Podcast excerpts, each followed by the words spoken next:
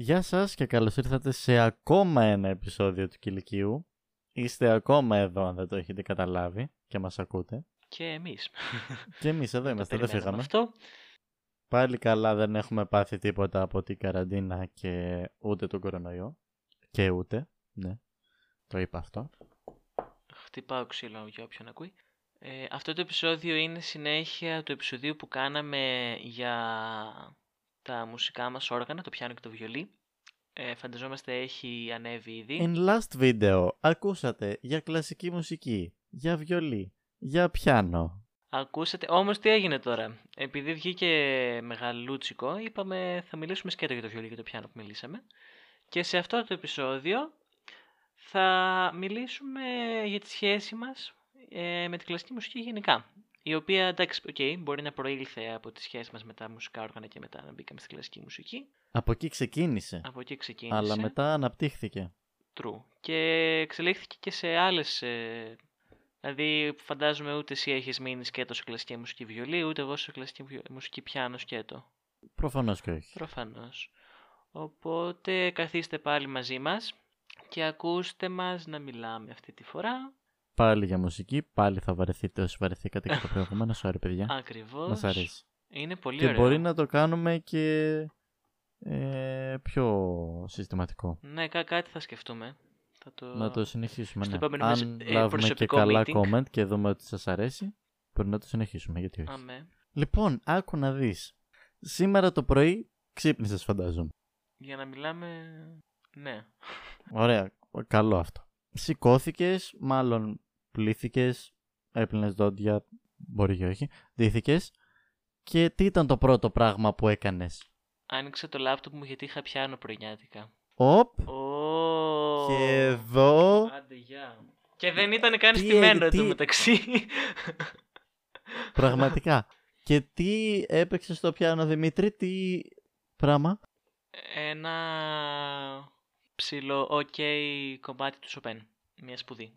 Το οποίο είναι κλασική μουσική. Ω. Να, που είναι η κλασική μουσική στη ζωή μας. Εδώ. Ή να σου πω εγώ φαίνεται άλλο. ξεκάθαρα. Άνοιξε τη τηλεόρασή σου γιατί εσύ είσαι παιδί της τηλεόρασης, μου έχεις πει. Ναι. Και πέτυχες.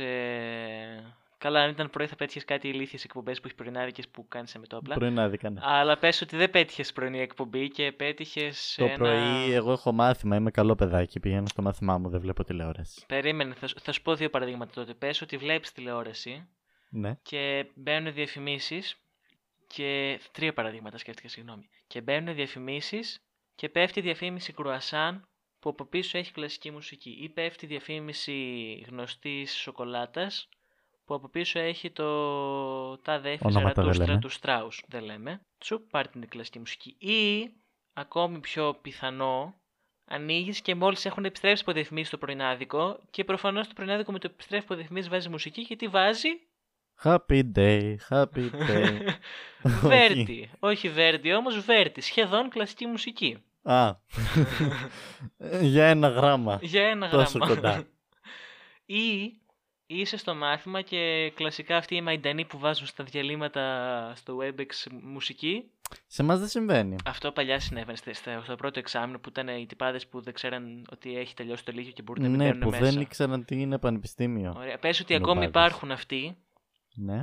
και μπαίνουν στο μάθημα και τι βάζουνε; Τι βάζουνε. Προφανώς την ενάτη του Μπετόβεν. Τίποτα άλλο δεν έχω ακούσει εγώ. Άντε και του Dvorak τη χειρότερη. Σιγά μη βάλουνε παντελίδι, σιγά μη βάλουνε. Ε, δεν ξέρω κι εγώ ποιος άλλος Τον υπάρχει. Εχείο. Τώρα τι λέμε. Ναι. Κατάλαβες. Και γι' Καταλάβετε, αυτό κρατέ. είναι η κλασική μουσική μέσα στη ζωή μας και γι' αυτό και εμείς τη συζητάμε. Είναι τόσο σημαντικό. Όχι επειδή είμαστε τρελοί. Όχι, αλλά πέρα από την πλάκα.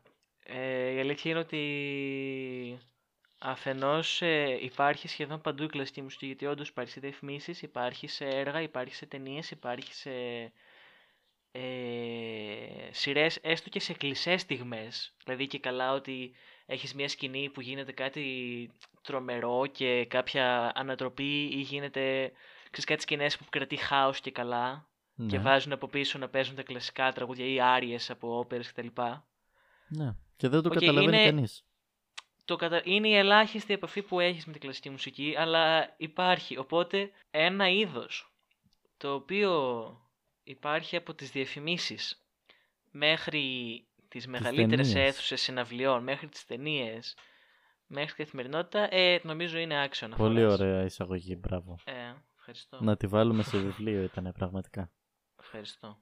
Όχι, μ' άρεσε όντως. ε, Θέλω να μιλήσουμε για αρχικά για στερεότυπα και προκαταλήψεις που υπάρχουν γύρω από την κλασική μουσική και τι θέλω να Α. πω ότι είναι αρκετά παραμελημένο ε, είδος μουσικής παραγωνισμένο από την παραγωνισμένο. κοινωνία ολόκ- ολάκερη. γιατί θεωρείται ας πούμε να αρχίσουμε από αυτό και θέλω να μου δίνεις απαντήσεις θέλω να μου δίνεις αντιπιχειρήματα σε αυτά που θα σου λέω και θα σε Θες πληρώνω γρήγορες εγώ. απαντήσεις, να σκεφτούμε γρήγορα; ό,τι θέλεις Ωραία. Ένα πολύ βασικό ας πούμε είναι το «Α, τι βαριέμαι, είναι πολύ βαρετή η κλασική μουσική, ε, είναι όλο ένα βιολί, ένα πιάνο και δεν έχει κάτι wow». Κοίτα να σου πω, απέδευτε, ανίδε, βλάκα, φι... όχι, θα το πάρω αλλιώς. Κοίτα, μπορεί να φαίνεται βαρετή. Το καταλαβαίνω ότι μπορεί να φαίνεται βαρετή. Αλλά λίγο αν κάτσεις και το ψάξεις, ένα, έναν άνθρωπο που ξέρει απλά να ρωτήσεις να σου βάλει ένα-δύο κομμάτια που να είναι λίγο Πολύ διαφορετικά σωστό. μεταξύ τους, θα καταλάβεις ότι δεν είναι τόσο βαρετή. Πολύ σωστό. Δεν είναι καθόλου βαρετή βασικά. Και είναι όντως βαρετή ή μήπως εσύ δεν έχεις κάτσει ποτέ να ψάξεις όσο ψάχνεις το άλλο είδος μουσικής τι υπάρχει στη κλασική; Γιατί είναι, εντάξει, η αλήθεια είναι ότι είναι ένας αχανής κόσμος η κλασική μουσική. Είναι αν καθί... τεράστιο. τεράστιος. Δηλαδή σε βαθμό που ε, δάσκαλος μουσικής να είσαι και μπορεί να σου φέρει ο μαθητής σου κομμάτι το οποίο να μην το έχεις, όχι να μην το έχεις ακούσει, να μην ξέρεις τον συνθέτη σε τέτοιο Εννοείται, ναι. επίπεδο. Οπότε μήπως απλά δεν έχεις κάτσει να ψάξεις Απλά και ακούς μόνο τα ακούς κλασικά, βιολί. τα Few Release και τα του- άλλα τούρκα. ξέρω Ακούς εγώ. βιολί να παίζει ή πιάνο να παίζει και λες κλείστο κλείστο είναι το Ναι. βαριέμαι ξέρω εγώ. Δηλαδή, Ε, αν κάτσεις λίγο και ενδιαφερεθείς και το ψάξεις, ενδιαφερεθείς και το ψάξεις, δεν είναι βαρετή. Δεν είναι καθόλου βαρετή. Ε, εντάξει, οκ, και το βαρετή είναι προσωπική άποψη. Μπορεί όντως να το έχεις ψάξει και όντως να μη σ' αρέσει. Αλλά μου φαίνεται αρκετά Απίθανο. απίθανο. Είναι τόσο μεγάλο σαν πεδίο και έχει τόσα πολλά διαφορετικά κομμάτια και είδη και ε, φιλοσοφίες και ό,τι θες που κάτι θα βρεις να σ' αρέσει. Συν ότι κατά πάσα πιθανότητα το είδος μουσικής που σου αρέσει πιο πολύ έχει ήδη προβλεφθεί από την κλασική μουσική. Ήδη, δηλαδή, Πραγματικά. για αυτό το λόγο... Τα είναι περισσότερα κλασικής. είδη της εποχής μας είναι επηρεασμένα από αυτά, γιατί από εκεί ξεκίνησε η μουσική η αυστηρά δομημένη. Συν ότι ειδικά αν ακούς ποιοτική μουσική, δηλαδή αν ακούς καλή rock ή καλή metal κτλ. κτλ, κτλ. Εντάξει, ε, όρισε λίγο το καλή, γιατί κάποιος μπορεί να μην τους αρέσει το καλή. Τι εννοείς καλή. Υπάρχει και κακή.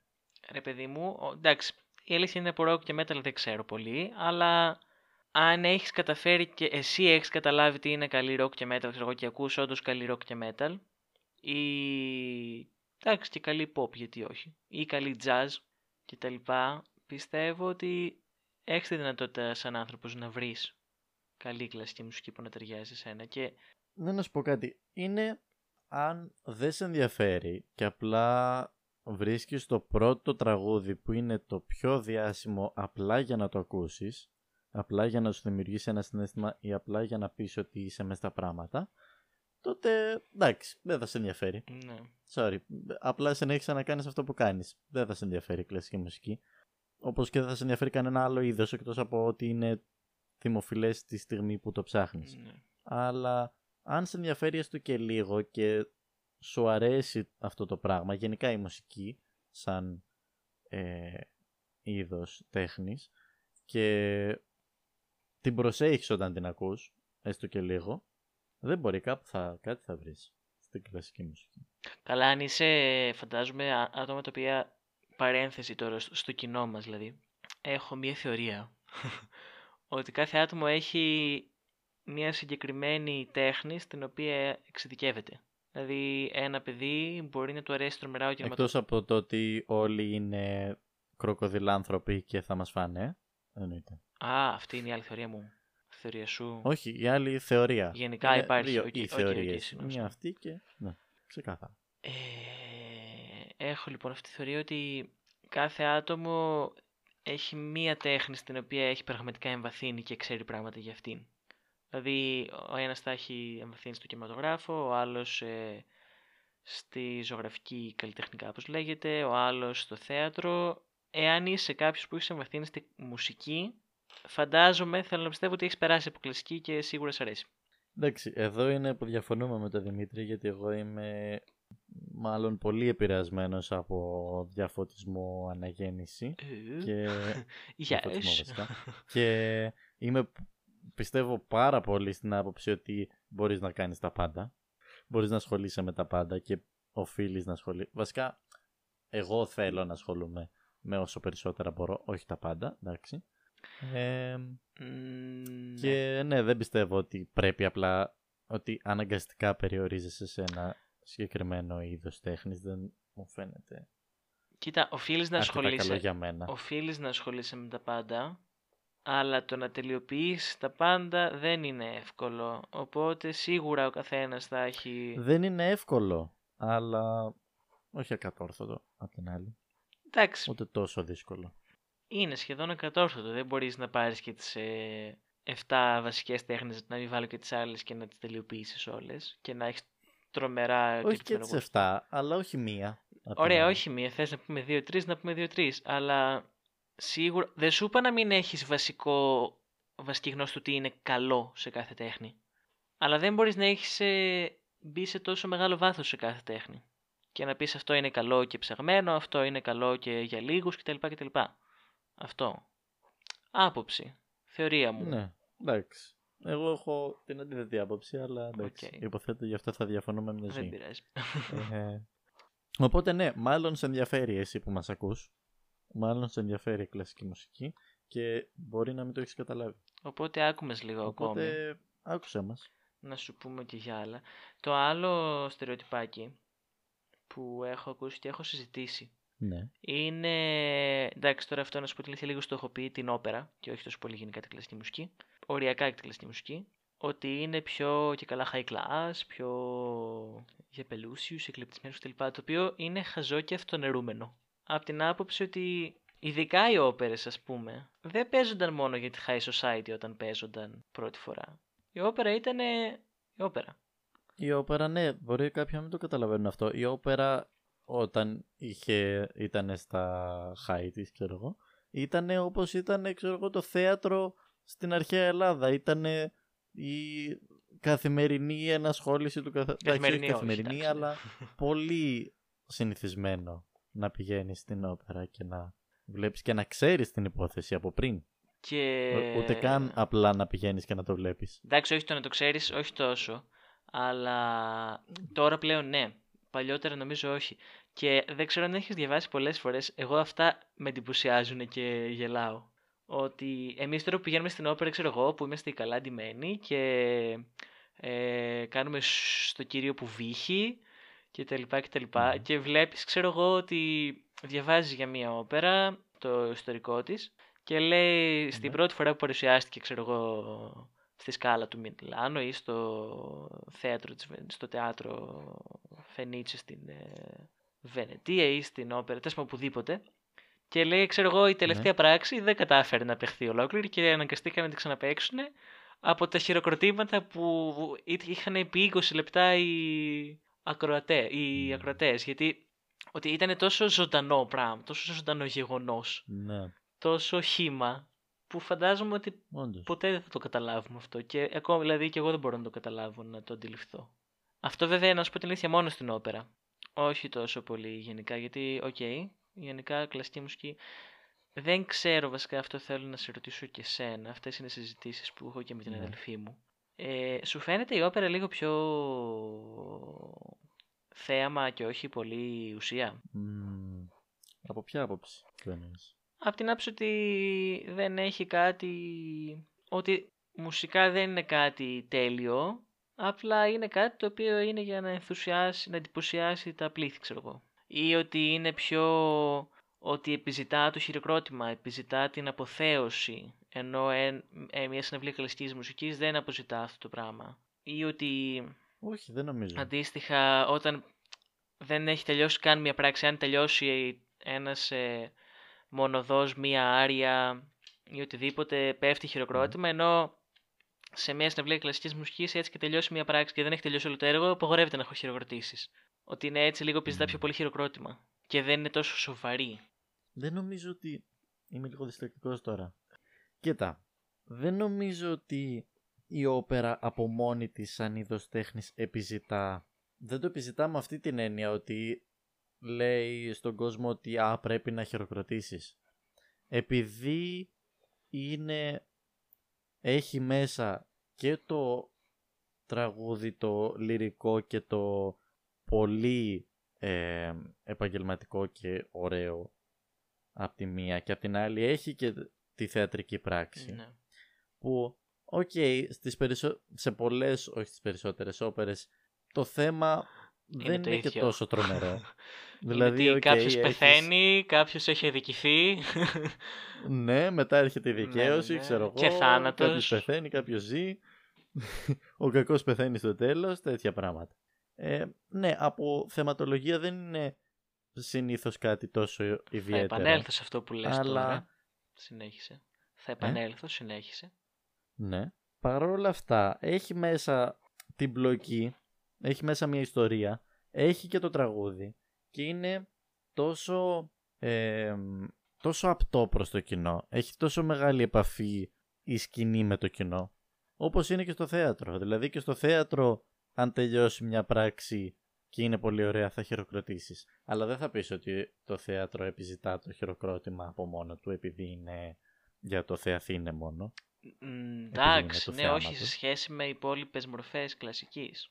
Ίσως απλά επειδή πιστεύω ότι η μουσική από μόνη της, χωρίς το, την υπόλοιπη σκηνική παρουσία και τη, την μπλοκή του θεατρικού κομματιού της όπερας, είναι κάτι τελείως προσωπικό. Και νομίζω ότι έτσι, έτσι το εκλαμβάνουν οι περισσότεροι, ότι όταν πας να ακούσεις μουσική, αυτό, όλα αυτά που νιώθεις και περνάνε από το μυαλό σου και αισθάνεσαι εκείνη την ώρα είναι τελείως προσωπικά και δεν νιώθεις μέρος ενός συνόλου που κάτι γίνεται και όλοι μαζί βλέπουμε μια ιστορία τώρα να εκτελήσεται και α, να δούμε τι θα γίνει ξέρω εγώ ή α, θα γίνει αυτό το ξέρω Μμμ. όπως και να έχει. Ε, είναι κάτι πιο προσωπικό και δεν νιώθεις τόσο πολύ συνδεδεμένος ούτε με τους άλλους του κοινό ούτε με τον ε, τον ή τους οργανοπαίκτες. Οπότε φαίνεται λίγο πιο απρόσωπα απλά Μμμ. η μουσική. Έτσι το εκλαμβάνω εγώ τουλάχιστον. Δεν νομίζω I όμως see that, ότι εντάξει. η όπερα χάνει η στερή της μουσικής. Ίσα ίσα Δεν έχει σου φαίνεται... και τη μουσική την πολύ ωραία και το... τη Δεν σκηνική σου παρουσία. φαίνεται σε ένα βαθμό ότι επειδή προσπαθεί να συνδυάσει θέατρο, μουσική, πολλές φορές και χορό και τραγούδι, ότι τελικά δεν είναι... ότι όλα χάνουνε. Δεν είναι στην καλύτερη μορφή που θα μπορούσε να είναι επειδή προσπαθούν να συνδυαστούν. Και άρα επανέρχομαι στο θέμα που έλεγα ότι κάθε τα- τέχνη διαφορετική κτλ. που έλεγα πριν. Μμ. Ότι, δηλαδή, Κάποιες φορές ναι. Επειδή είναι δύσκολο ναι, να ότι τις ούτε συνδυάσεις, μουσικά οκ. είναι το καλύτερο που υπάρχει. Παρότι είναι πολύ ωραία και μ' αρέσει. Ού, εντάξει, μουσικά δεν είναι πάντα τέλειο και πολλές φορές έχει κομμάτια τα οποία θα τα βαρεθεί κάποιος. Ε, σε, Ναι, όπως και σεναριακά πολλά δεν άλλα είναι. πράγματα δεν είναι τέλεια. Όχι εννοώ ότι επειδή αλλά... παρότι γενικά είναι ωραίο ρε παιδί Ναι. μου, εν τέλει είναι ωραίο, ότι αν το, με, το απομονώσεις το καθένα ξεχωριστά, ότι δεν είναι το καλύτερο της, τε- της κάθε τέχνης. Αυτό μου θυμίζει την αντιστοιχεία των τυπάδων που άμα ψάξεις ξέρω εγώ πώς να κάνεις edit το βίντεο σου ή το podcast σου και φτάνεις τέλος πάντων να μιλάς για, τον, για την ποιότητα του ήχου και να μην ακούγεται αυτό που ακούς εσύ και από τα ακουστικά και να ακούγονται όλα τέλεια. Ναι, αλλά δεν προορίζεται να τα ακούσει ο, να τα δει ο θεατής και να τα ακούσει Ναι. ξεχωριστά. Προορίζονται για να είναι όλα μαζί. Οπότε, ναι, οκ, μόνο του δεν μπορεί να σταθεί, αλλά αυτό δεν σημαίνει ότι είναι χειρότερο μόνο του. Εντάξει, έχεις ένα point εκεί, το, το, το καταλαβαίνω. Κατάλαβες τι θέλω καταλαβαίνω. να πω. Τι θα πρότεινες ε, σε κάποιον που τώρα θέλει να αρχίσει να ψάχνεται με τη κλασική μουσική, να πάει πρώτα σε μια συναυλία ή να καθίσει να δει στο, ε, κάπου στον αχανή κόσμο του ίντερνετ να δει κάποια συναυλία κλασικής μουσικής ή κάποια όπερα. Ό,τι νομίζει αυτός καλύτερα. Πραγματικά νομίζω αυτή είναι η καλύτερη άποψη. Δηλαδή δεν μπορείς να του πεις ότι η όπερα είναι καλύτερη, δες όπερα γιατί θα σε αρέσει περισσότερο. Δεν το ξέρεις. Μπορεί να του σκυλοβαρεθεί. Και να δει ένα, απλά ένα άλλο βίντεο με έναν τυπά να παίζει πιάνο και να είναι ό,τι καλύτερο. Ρε παιδί, αλλιώς να σου το πω. Έχεις ένα φίλο υποτίθεται που τώρα δεν... Ξέρω εγώ καινούργιο συμφιτή όταν κάνεις και λέει δεν έχω ασχοληθεί με κλασική μουσική, θέλω να ασχοληθώ. Και έχει την ίδια μέρα, μόνο με μοναδική παράσταση για να μην μου κάνεις ε, μετά, μην μου κάνεις, ε, θα πάω το, τη μία μέρα στο ένα, την άλλη μέρα στο άλλο, τις εξυπνάδες που κάνεις. Ναι. Μοναδική φορά που θα παίξει. Το έχεις προβλέψει όλα. Ξεκάθαρα. Ναι. Ε, έχει στο Μέγαρο, ξέρω έχω κονσέρτα Μπαχ Ναι. ή, ή την ε, κάποια συμφωνία του Μπετόβεν και στο Ηρώδιο, είναι καλοκαίρι, έχω πάει καλοκαίρι εγώ τώρα, και στο Ηρώδιο παίζει όπερα, ωραία. Ναι. Ο πες όποια όπερα θέλεις και σ' αρέσει εσένα. Αχα. Τι θα τον πας, τι θα πεις, πω πω αυτό πρέπει να το δεις. Υποθέτω αυτό που θα έκανε είναι απλά να κοιτάξω την εκτέλεση. Δηλαδή, αν θέλω να τον μοιήσω σε- στην κλασική μουσική, δεν ενδιαφέρει μόνο το είδος, με ενδιαφέρει και το ποιοι θα το, το παρουσιάσουν, γιατί αν είναι... Από την Ω. πρώτη φορά, από την πρώτη του επαφή. Ναι, μα αυτό είναι το... Μα αυτή είναι η ουσία, να δεις, να βρεις μια καλή παράσταση που θα τον προσεγγίσει, όχι κάποια που δεν θα Ωραία, είναι και πες τόσο ότι καλή. μία η παράσταση τη διευθύνει ο Μπάρεμπόιμ και έχει την ε, ορχήστρα του, ε, την Eastern Divan, πώς λέγεται αυτή που παίζει ο Μπάρεμπόιμ και στην όπερα είναι ο Ρικάρντο Μούτι και διευθύνει την ε, ορχήστρα, ξέρω εγώ ποια θες, της ε, Νέας Υόρκης, την όπερα της Νέας Υόρκης, όλο τον θείασο της Νέας Υόρκης. Οπότε είναι top, δε, οι παραγωγές είναι και οι δύο top. Ως περιεχόμενο. Μμ, ναι. Τι είναι αυτό που. Εγώ νομίζω ξέρω τι θα, πού θα τον πήγαινα. Τι είναι αυτό που θα πήγαινες πρώτο. Να του δείξεις και να του πεις αυτό είναι η κλασική μουσική και γι' αυτό είναι τόσο γαμάτι. Καλά τόσο γαμάτι. Ναι, κατάλαβες. Τόσο ωραία. Αν ήθελα να του πω αυτό είναι κλασική μουσική, θα τον πήγαινα στην κλασική μουσική, όχι στην όπερα. Ναι. και εγώ αυτό θα έλεγα. Γιατί εντάξει, όσο και μπορεί να είναι και κάποια πολύ ωραία όπερα, ε, δεν ε, πιστεύω ότι θα καταλάβει ο άλλος τι εστί η κλασική μουσική, γιατί τι, που, που κρύβεται η μαγεία βασικά της κλασικής μουσικής μέσα από την όπερα. Θα το καταλάβει μέσα από κομμάτι κλασικής μουσικής κανονικό. Όντως. Αυτό Αλλά αυτό δεν σημαίνει ότι η όπερα χάνει, απλά νομίζω ότι είναι δύο διαφορετικά πράγματα. Δεν είναι το ίδιο όπερα και κλασική μουσική. Η όπερα έχει κλασική μουσική μέσα της και η κλασική μουσική μπορεί Εντάξει, να οκ. προέρχεται από μια όπερα, αλλά δεν είναι το ίδιο. Επίσης δεν θα το πήγαινα στην όπερα γιατί το Ηρώδειο κάθε φορά που πηγαίνω πιάνεται ο κώλος μου, παιδιά. Δεν υπάρχει αυτό το πράγμα. Ρε εσύ, Παίρνεις Ρε, μαξιλαράκι. Δεν κάνει τίποτα. κάθε φορά. Παίρνεις κα- χοντρό μαξιλαράκι από αυτά από- που είναι δεν, όσο τίποτα, το κεφάλι τίποτα. σου σε πάχος. Ναι, το βάζεις και μετά δεν χωράς γιατί σκουντάς τον από πίσω που έχει καθίσει κολλητά και σκουντάς τα πόδια του. Κάθε χρόνο έχω, ε, ε, έχω αρχίσει να πηγαίνω στο Ηρώδιο και να πηγαίνω να βλέπω όπερες γιατί άρχισε να με ενδιαφέρει και το κομμάτι της όπερας από την πρώτη ηλικίου. Ωραία. Κάθε Ναι. επί τέσσερα καλοκαίρια, τρία πόσα ήταν που μπορούσαμε να πάμε. Πήγα το πρώτο, λέω πολύ ωραία, πρώτη φορά από επαφή με την όπερα, μπλα μπλα μπλα μπλα, μπλα. Αλλά ρε εσύ, είναι πολύ άβολα. Και εντάξει, κάθε χρόνο λέω δεν θα ξαναπάω, δεν μπορώ, δεν έχει νόημα και καλή ακουστική δεν έχει το ρόδιο για να πεις ότι κάτι κάνεις. Και κάθε φορά πηγαίνω και με μουτζώνω, γιατί δεν είναι βολικά. Δηλαδή, το ηρώδιο. Και εντάξει, τώρα ξεφεύγω, αλλά θέλω, το αξίζει του ηρωδίου, παρότι είναι ωραίο κτλ. Πρώτον, καλή ακουστική για, κλ- για συναυλία δεν έχει. Ναι. Δηλαδή δεν έχει. Παιδιά, κάθεσαι σπίτι σου με τα ακουστικά σου και ακούς καλύτερα από το ηρώδιο. Γιατί πολύ απλά δεν ήταν φτιαγμένο γι' αυτό και δεν ήταν ανοιχτό, ήταν κλειστό. Ωραία.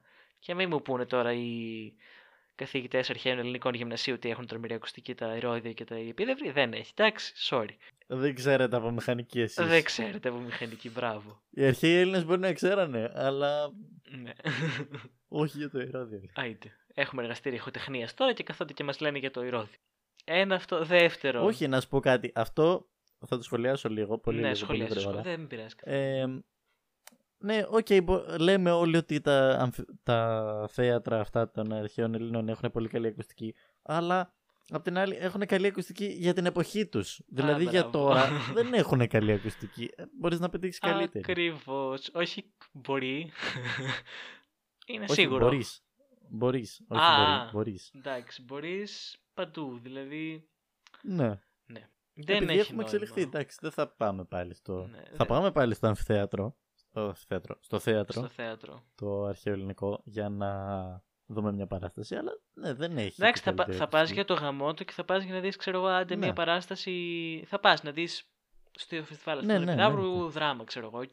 Θα πας και μόνο για να δεις το θέατρο, ξέρω. Και αυτό. Αλλά όπερες και που κάνει το φεστιβάλ στον Επιδαύρου στο Ηρώδειο. Ρε, εσύ, δηλαδή, είναι. Και θυμάμαι, είναι τέσσερα πράγματα, μπορεί και παραπάνω τώρα θυμήθηκα τέσσερα, τα οποία στις ε, έξι φορές που έχω πάει στο Ηρώδειο για να παρακολουθήσω συναυλία κλασική ή όπερα, Ναι. είναι πρώτον, ε, ο ήχος χάνεται. Δηλαδή, κανονικά ρε παιδιά ο ήχος, είσαι σε ένα θέατρο, αυτά εργαστήριο ηχοτεχνία οι αρχιτέκτονες τα ξέρουν και φαντάζομαι και οι πολιτικοί λίγο.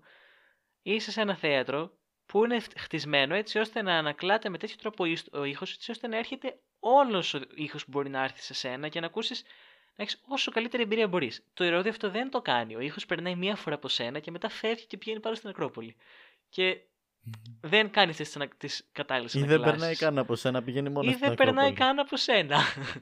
Ένα πρόβλημα αυτό. Δεύτερο, με ήχους πάλι, πολλές φορές ε, υπάρχει ένα πρόβλημα το οποίο εμφανίζεται κυρίως σε συναυλίες κλασικής και όπερας, σε σημεία που είναι χα- πολύ χαμηλά η μουσική ή που δεν παίζουν κτλ.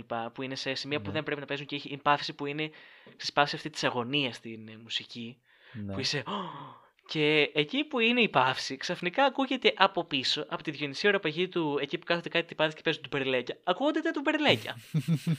Ωραία. Δεύτερο παράπτωμα. τα Ναι, οποία πραγματικά. μου τη δίνει και δεν το ακούνε όλοι. Και εγώ το ακούω και μου τη δίνει στα νεύρα. Και χαλιέμαι τόσο πολύ. Και αυτό που είπες τώρα για το ότι όταν έχει πολύ χαμηλά τη μουσική, Ναι. πραγματικά και εξαρτάται το είδος που θα παίξεις. Δηλαδή κάθε χώρος είναι περισσότερο καλός για ένα συγκεκριμένο είδος. Δηλαδή οι αρχαίοι Έλληνες όταν φτιάξανε τα θέατρά τους, Ναι, Θέατρο μόνο θέλουν που να παίξουν κα- οι άνθρωποι. διορθώστε με αν δεν το ξέρω καλά, αλλά νομίζω το μόνο που κάνανε ήταν να τραγουδάει ολόκληρος χορός 50 άνθρωποι και να απαγγέλει να στυπάς δυνατά για να ακούνε όλοι. Δεν είχαν. Και δεν είχαν και του περλέκια. Ναι. Ή... Άντε να είχαν ένα-δυο όργανα απλά για να υπάρχουν. Δεν είχαν. Δεν θέλανε τόσο δυναμικό range. Πώς το λέμε. στα True, ελληνικά. true, true.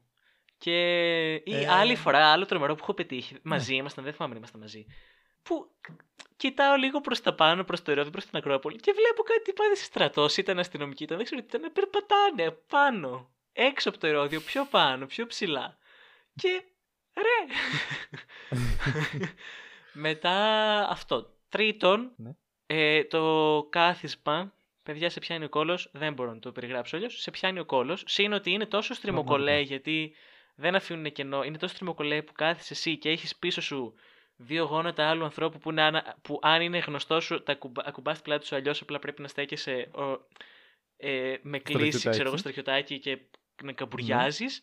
Μπροστά σου αντίστοιχα δεν μπορείς να απλώσει τα πόδια σου γιατί ντρέπεσαι να τα απλώσει και να πέσεις πάνω στον άλλο άνθρωπο. Επί τρεις ώρες που είναι η όπερα. Άντε να έχει ένα διάλειμμα. Άντε να έχει ένα διάλειμμα. Συν ότι το φεστιβάλ Αθηνών είναι Ιούνιο, Ιούλιο, Αύγουστο, που μαντέψτε τι θερμοκρασίες έχει στην Αθήνα. Ό,τι χειρότερο. Ό,τι χειρότερο. Και Από μαντέψτε 50 και ποιος πάνω. υδρώνει πολύ. Ο Δημητράκης. Οπότε Για αυτούς που υδρώνουν πολύ. Είναι δεν είναι, παιδιά. πραγματικά- Αρέσει. Μα και το κάθε φορά που πηγαίνω. στο- Το ξέρω βέβαια, το ξέρω από πριν ότι θα γίνει αυτό το πράγμα. Κάθε φορά που πηγαίνω στο ρόδι. Και φτάνω και υδρωμένος γιατί τρέχω, γιατί έχω αργήσει. Οπότε είμαι ήδη ε, λίγο υδρωμένος. Είναι ξεκάθαρο ο Δημήτρης πάντα αργεί. Πάντα. Για την παράσταση ποτέ στην ώρα του. Δεν φταίω εγώ, το έχουμε Ναι. αναλύσει σε άλλο επεισόδιο. Ε, οπότε το ξέρω είπα πριν, δεν λέω. Αλλά εκνευρίζομαι κάθε φορά. Λέω ρε γαμότο, κάντε κάτι. Δηλαδή πλήρωσα Ναι. 50 ευρώ, ξέρω εγώ. Εντάξει, 50 Βάλε 30 έναν ευρώ. νεμιστήρα, λέει. Κάτι, δεν με νοιάζει. Ή το, το Παίρνεις εκείνα τα καπέλα με το ανεμιστηράκι από όχι, κάτω. Όχι, όχι, όχι. Θα σου πω τι κάνω εγώ. Στα σκαλάκια στο Ηρώδιο σε κάθε παράσταση έχει τουλάχιστον 80 άτομα και λίγα λέω που μοιράζουν φυλάδια για άλλες παραστάσεις. Πάντα, στανταράκι. Παίρνεις 50 από αυτά και κάνεις σε, αέρα. κα- σε κα- όχι 50. Σε κάθε σκαλάκι που ανεβαίνεις για να πας στο ηρόδιο έχει από ένα τέτοιο τυπά. Παίρνει. Ναι, άμα πάρεις ένα από τον καθέναν, 50 φυλάδια. Δεν έχεις δεν μαζί χρειάζεται σου. τόσο πολλά, θα σου πω. Παίρνεις, εντοπίζεις ποιος έχει τα μεγαλύτερα φυλάδια που θα κάνουν καλύτερο αέρα. Έχεις το κινητό σου στο ένα χέρι και το πιάνει. Και έχεις το, και καλά ασχολείσαι με το κινητό σου όσο ανεβαίνεις για να μην μπορείς να πιάσεις τίποτα άλλο. Μέχρι το σημείο που θα Και έρθει. ξαφνικά, Ξαφνικά αφήνεις το κινητό ό του σου. θαύματος, μπορείς να πιάσεις το μεγαλύτερο φυλάδι. Απίστευτο. και το πιάνεις και μετά συνεχίζει και συνεχίζεις να τους αγνοείς. Sorry, φίλοι, τυπάδες, δεν μπορώ να τα κρατάω αυτά. Ελάτε μετά και δώστε τα μου και θα τα πάρω. Να τα πάω σπίτι μου. Ναι, δεν με και να τα πειράζει. πετάξω Να τα μετά. ανακυκλώσω, ναι, δε. Αυτό. Αλλά εντάξει, μου αρέσει το ηρώ, δηλαδή καλή, καλή φάση, αλλά δεν. δεν. Είναι καλή φάση για να πας στη συναυλία των Scorpions που έχουν τις ηχιάρες και ακούγεται καλά ο ήχος και είναι και για μία ώρα το πολύ και μετά φεύγεις και σου λέει γεια σου. Ε, ξέρω εγώ. Scorpions. Που έρχονται και κάθε χρόνο. και κάθε χρόνο λένε μην τους ναι, χάσετε. ναι, τελευταία συναυλία. ε, ξέρεις ποιο μου αρέσει πάρα πολύ σαν θέατρο και θέλω να πάω, σαν αίθουσα συναυλιών βασικά. Ποιο; Και δεν ξέρω να σου το έχω ξαναπεί, το έχω πει σε πολλά άτομα. Μ' αρέσει πάρα... Είναι ένα, να το ψάξετε παιδιά σοβαρά, απίστευτο θέατρο, απίστευτο θέατρο, συν αίθουσα συναυλίων βασικά, στο Αμβούργο στη Γερμανία, ε, της φιλαρμονικής του Έλβα, Α, εξωτερικό. Ναι. το οποίο παιδιά, α, αυτό κανονικά ήταν κτίριο κάποια αποθήκη του λιμανιού του Αμβούργου, ένα εμπορικό κτίριο κανονικά, Α, το οποίο το πήραν αρχιτέκτονες και το κάνανε τρομερή ανάπλαση, ναι. του βάλανε κάτι περίεργα από πάνω, φτιάξαν την οροφή έτσι σαν να κυματίζει, σαν να είναι τα κύματα που γίνονται από τον άνεμο, ξέρω εγώ, στο λιμάνι του Αμβούργου, έτσι πολύ ωραίο. ναι. Και ρε εσύ, είναι μια αίθουσα μέσα συναυλιών. Δεν έχω ξαναδεί τόσο όμορφη αίθουσα. Ναι. Τόσο ωραία να τη ψάξετε όλοι σας με το που κλείσετε το podcast. Ή και αν είστε από το Spotify μπορείτε, πα... Μην το κλείσετε τώρα, ακούστε μέχρι το αν είστε τέλος. από το Spotify μπορείτε παράλληλα να το ακούσετε. Καλά, εντάξει, άντε, άντε σας το δίνω αυτό. Οπότε πηγαίνετε και δείτε το. Απίστευτη. Απίστευτη. Και εντάξει, ναι. Και οι δικές μας είναι καλές τώρα, για να, μην, για να λέμε την αλήθεια. Δηλαδή και του Μεγάρου οι αίθουσες είναι καλές και οι καινούργιε λυρικέ είναι καλέ. Μμ. Και ηχητικά, ας Έχουμε πούμε. καλά, εντάξει. ηχητικά να πούμε ότι η αίθουσα του Σταύρου Νιάρχου στο Κπίσιν, κάτω Ναι. της λυρικής σκηνής, είναι αυτή τη στιγμή από τις καλύτερες ακουστικά στην Ευρώπη. Αν όχι η καλύτερη, είναι Πραγματικά, από η ναι. πιο σύγχρονη αυτή τη στιγμή. Έχει τρομερό εξοπλισμό, τώρα κάνω διαφήμιση για αρχιτεκτονικά γραφεία. Ε, Διαφήμιση για τον Νιάρχο. ναι, ναι. Πάρα πολύ καλές αίθουσες. Οπότε έχουμε και άλλος ένα, λό- ένας λόγος που πρέπει να πάτε να ακούσετε κλασική μουσική για να δείτε και τις αίθουσες. Γιατί δεν ε, ακούμε μόνο κλασική μουσική, βλέπουμε και για αρχιτεκτονική. να νιώσετε αυτό το, το ωραίο συνέστημα του ότι μπαίνει σε κάτι πολύ Ρε, κλασάτο. ναι, Πραγματικά ναι. αυτό το συνέστημα που έχεις στην αρχή έχεις στηθεί ωραία. Δεν έχεις αρχίσει σαν τον Δημήτρη. Σσ. Έχεις φτάσει στο θέατρο και απλά είναι οι ταξιτέτες εκεί πέρα, δείχνεις το εισιτήριό σου, ξέρω εγώ, και μπαίνεις μέσα. Και είναι η αίθουσα ωραία. Είναι ωραία διακοσμημένη, έχει τα Ναι. ωραία τα φώτα. Ο αυτά, τα αγαπημένος παρέκκλα, ήχος. το- Είναι τα βελούδινα τα καθίσματα. Μετά κάθεσαι, περιμένεις λίγο και έρχονται, έρχεται όλη η ορχήστρα και αρχίζουν και Η παίζουν ορχήστρα και έχει ήδη καλά που... αρχίσει να είναι μέσα. Ε, όχι εκεί που είναι έτοιμοι να ξεκινήσουν πριν μπει ο μαέστρος που και καλά Που κουρδίζουν, παίζουν όλοι ναι. μία λά για να ε, κουρδιστούν. Ναι, αυτό εντάξει, επειδή εγώ μπαίνω πιο αργά, εγώ πάντα σε αυτό πετυχαίνω. Οπότε. Α, ναι. Πολύ μ' αρέσει. Αυτό ναι, και είσαι εκεί και Πολύ απλά ωραίο. ακούγεται όλη η Αυτός ο ορχήστρα. βόμβος, αλλά και πολύ ωραίος. Τόσο γάμα. Με, ακούγεται, παίζουν, ξέρω εγώ, μετά ξαφνικά σταματάνε, μπαίνει ο μαέστρος μέσα. Όλοι χειροκροτάνε, υποκλίνεται και ξεκινάει η μουσική, ξεκινάει η σκηνή, βγαίνουν οι ηθοποιοί. Τι ωραία. ωραία πράγματα. Νιώθεις ότι είσαι σε κάτι κλασάτο, ότι έχεις δώσει λεφτά και αξίζουνε. True. Εντάξει, νομίζω δεν χρειάζεται να τους ζαλίσουμε άλλου ανθρώπους. Ελπίζουμε να σας μοιήσαμε την κλασική μουσική. Μάλλον μέχρι τώρα ή έχετε κλείσει το podcast και δεν θα μας ξανακούσετε ποτέ ή έχετε πάει να κοιτάξετε πότε είναι η επόμενη παράσταση για να κάτι πάτε. τέτοιο, κάτι τέτοιο. Καλά, όχι τώρα επί κορονοϊού, Ε, δεν να πειράζει. τη δείτε με live streaming. Ε, Το καλύτερο που μπορείτε να κάνετε. Αλλά ναι. Τελευταία ερώτηση από μένα για σένα Σπύρο και θα κλείσουμε, αφού μου κάνεις και εσύ την ίδια ερώτηση. Ε, δεν ξέρω αν θα το έχουμε αρχίσει από το προηγούμενο επεισόδιο που θα έχει βγει αργότερα και δεν το έχουμε, γυρι... δεν το έχουμε γυρίσει ακόμη, αλλά θα έχει βγει πριν από αυτό το επεισόδιο. Inception που είχαμε πει. Είναι λίγο Inception αυτό. Τέλος αλλά πάντων, ναι. δικά μας κατάλαβα. κανονιστικά. Εγώ κατάλαβα τι θες να πεις. Δεν ξέρω αν Μπράβο. κατάλαβαν οι Λοιπόν, ακροατές, υπάρχει μια αλλά περίπτωση ναι. να το έχουμε αρχίσει από το προηγούμενο επεισόδιο που θα είναι συνέντευξη, αν ήταν. Ε, αν δεν το έχουμε αρχίσει, θα το αρχίσουμε τώρα. Θέλω να προτείνεις σε μένα και στους αγαπητούς ακροατές μας Ναι. Ένα, δύο, τρία, maximum τρία κομμάτια. Ε, αυτή τη φορά επειδή μιλάμε για κλασική μουσική και κλασική μουσική. Στα άλλα επεισόδια φαντάζομαι θα το κάνουμε γενικά ό,τι θέλουμε. Αλλά για τώρα θέλω να μου προτείνεις ε, τρία κομμάτια κλασικής μουσικής. Μέχρι τρία. Μμμ. Εντάξει, αν δεν έχεις δεν πειράζει. Με πιάνεις λίγο απροετοίμαστο. Και τα πρώτα που μου έρχονται είναι τα πολύ mainstream. Ωραία, μπορούμε να Αλλά περιμένουμε όσο όχι. θέλουμε και θα Να το σου πω κάνουμε κάτι. μετά. Ε, μπορώ να σου προτείνω αυτό που κάνω τώρα στο βιολί. ναι. Το reading, το... Αν πατήσεις reading στο YouTube είναι το πρώτο που σου βγάζει πραγματικά. R-I-D-I-N-G. Έτσι γράφεται. Ε, αυτό να το ακουστεί είναι πολύ ωραίο. Το παίζω και εγώ πολύ ωραία, ελπίζω. Έτσι νομίζω. Ποιο, συγγνώμη, εγώ μπερδεύτηκα. Ε, Πες το, πρέπει να τα πεις αναλυτικά. Ποιο, ποιανού. Είναι του Rieding. R-I-E-D-I-N-G. Α, άρα, Ε, πραγματικά αν πατήσεις Rieding στο YouTube θα στο βγάλει, αλλά μπορώ να σου οκ. πω και το ακριβές όνομα. Violin Concerto Opus 35 για βιολί και ορχήστρα.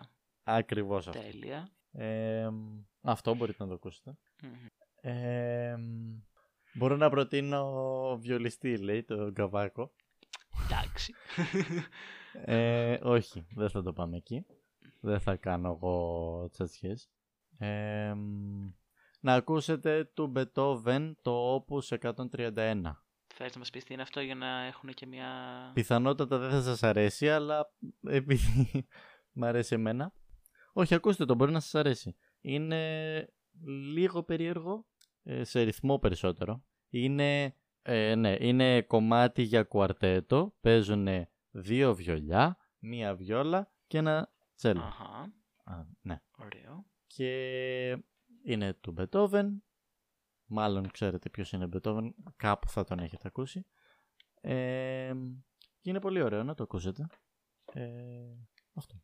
Δεν έχω να προτείνω κάτι Ωραία. άλλο.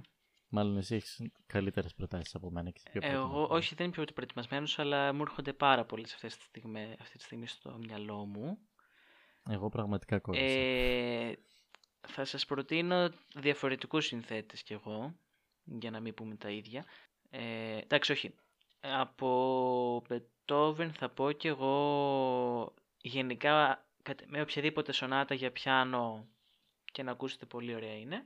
Αν θέλετε να ακούσετε μία η οποία μου αρέσει πάρα πολύ, δεν είναι αυτή που παίζω γιατί είναι πολύ δύσκολη αυτή που θα σας προτείνω πάρα πολύ ωραία, να ακούσετε την ε, σονάτα ονόματι Hammer Clavier του Beethoven από εκτέλεση όποια θέλετε είτε Barenboim είτε Αράου είτε Brendel είτε Kempf που μου λέγε η δασκάλα του πιάνου μου σήμερα δεν τον ήξερα είναι η σονάτα αν δεν κάνω λάθος νούμερο 29 όπως 106 του Beethoven ένα αυτό Δεύτερο κομμάτι που θα σας πρότεινα να ακούσετε. Θες να προτείνουμε λιγότερα. Εγώ μπορώ να προτείνω συνθέτη. Μπορείτε να ακούσετε ό,τι θέλετε από Debussy. Α, οκ. Δεν μου αρέσει πολύ να σου πω την αλήθεια Debussy, Είναι ωραίος. αλλά δεν πειράζει. Ε, Όχι, προσωπικά δεν... ε, Τώρα μου ήρθε. Ναι, ναι. Ε, Από, να, αυτό ναι, πες από όπερα, άμα θα πω θες. ένα από όπερα και θα πω και κάτι άλλο μετά. Από όπερα ακούστε το Ναμπούκο. Την όπερα Ναμπούκο του Βέρντι. Μ' αρέσει. Το, το, και το πρώτο μόνο κομμάτι από την όπερα να ακούσετε την πρώτη, ούτε καν πράξη, το overture που λέγεται, overture πώς λέγεται, πριν καν μπουν οι πράξεις. Ουβερτούρα. Πολύ ωραίο. Αν θέλετε και καλή εκτέλεση, επιλέξτε κάποια γνωστή όπερα, θα καταλάβετε. Και να προτείνουμε και κάτι ορχιστρικό. Να σας προτείνουμε του κυρίου Dvorak, που γράφεται D-V-O-R-A-K. Εντάξει, θα τον ξέρετε περισσότερο φαντάζομαι. Ε, να ακούσετε πάρα πολύ ωραία την ε, συμφωνία νούμερο 9 και αυτή, η οποία αλλιώς λέγεται και από το νέο, κο- του νέου κόσμου, From the New World. Πάρα πολύ ωραία, 45 λεπτά στο σύνολο, Όντως. πολύ ωραία. Μμμ. Και εντάξει, η κλασική μουσική θα ξαναπροτείνουμε, Μπράβο, έχουμε μπράβο. πάρα πολλά νομίζω. Δηλαδή, Ναι, ναι. ε, όσο μίλαγα και καταλάβετε από τα ε και ε και μ που κάναμε όσο προτείναμε ότι σκεφτόμασταν, Εκτός να τα κόψαμε. εκτός και να το Ω. κόψουμε, ότι σκεφτόμασταν πόσα κομμάτια μπορούμε να προτείνουμε. Οπότε, ναι. Ναι, όντως. Τέλος πάντων, τα αφήνουμε Τα εδώ για να αφήνουμε εδώ. μην πούμε πολλά. Ε, σας ε, ζητούμε να πάτε να ακούσετε ένα από αυτά. Ένα, μόνο σαν- ένα, τουλάχιστον ένα. Χάρη για μας, όποιο θέλετε. Και να μας πείτε αν σας άρεσε, να μας Ε, προτείνετε κι εσείς. Πείτε μας αν σας αρέσει αυτό με την κλασική μουσική και γενικά, Γενικά για, για μουσική, μουσική. να το συνεχίσουμε. Εγώ φαντάζομαι θα ήθελα κάποια στιγμή να κάνουμε και για pop, για 70s, για disco, Για όλα τα είδη για μουσικής, άμα rock. θέλεις. Ναι, θα ήθελα. Θα ήθελα να κάνω επεισοδιάκι για μουσική, μου αρέσει. Ναι, ναι. Αυτά. Αυτά. Δεν έχουμε κάτι άλλο να πούμε προς το παρόν. Βασικά έχουμε, αλλά δεν θέλουμε να το Αυτό. συνεχίσουμε. Θα επανέλθουμε. Οπότε, ραντεβού, ξέρετε, στο επόμενο επεισόδιο.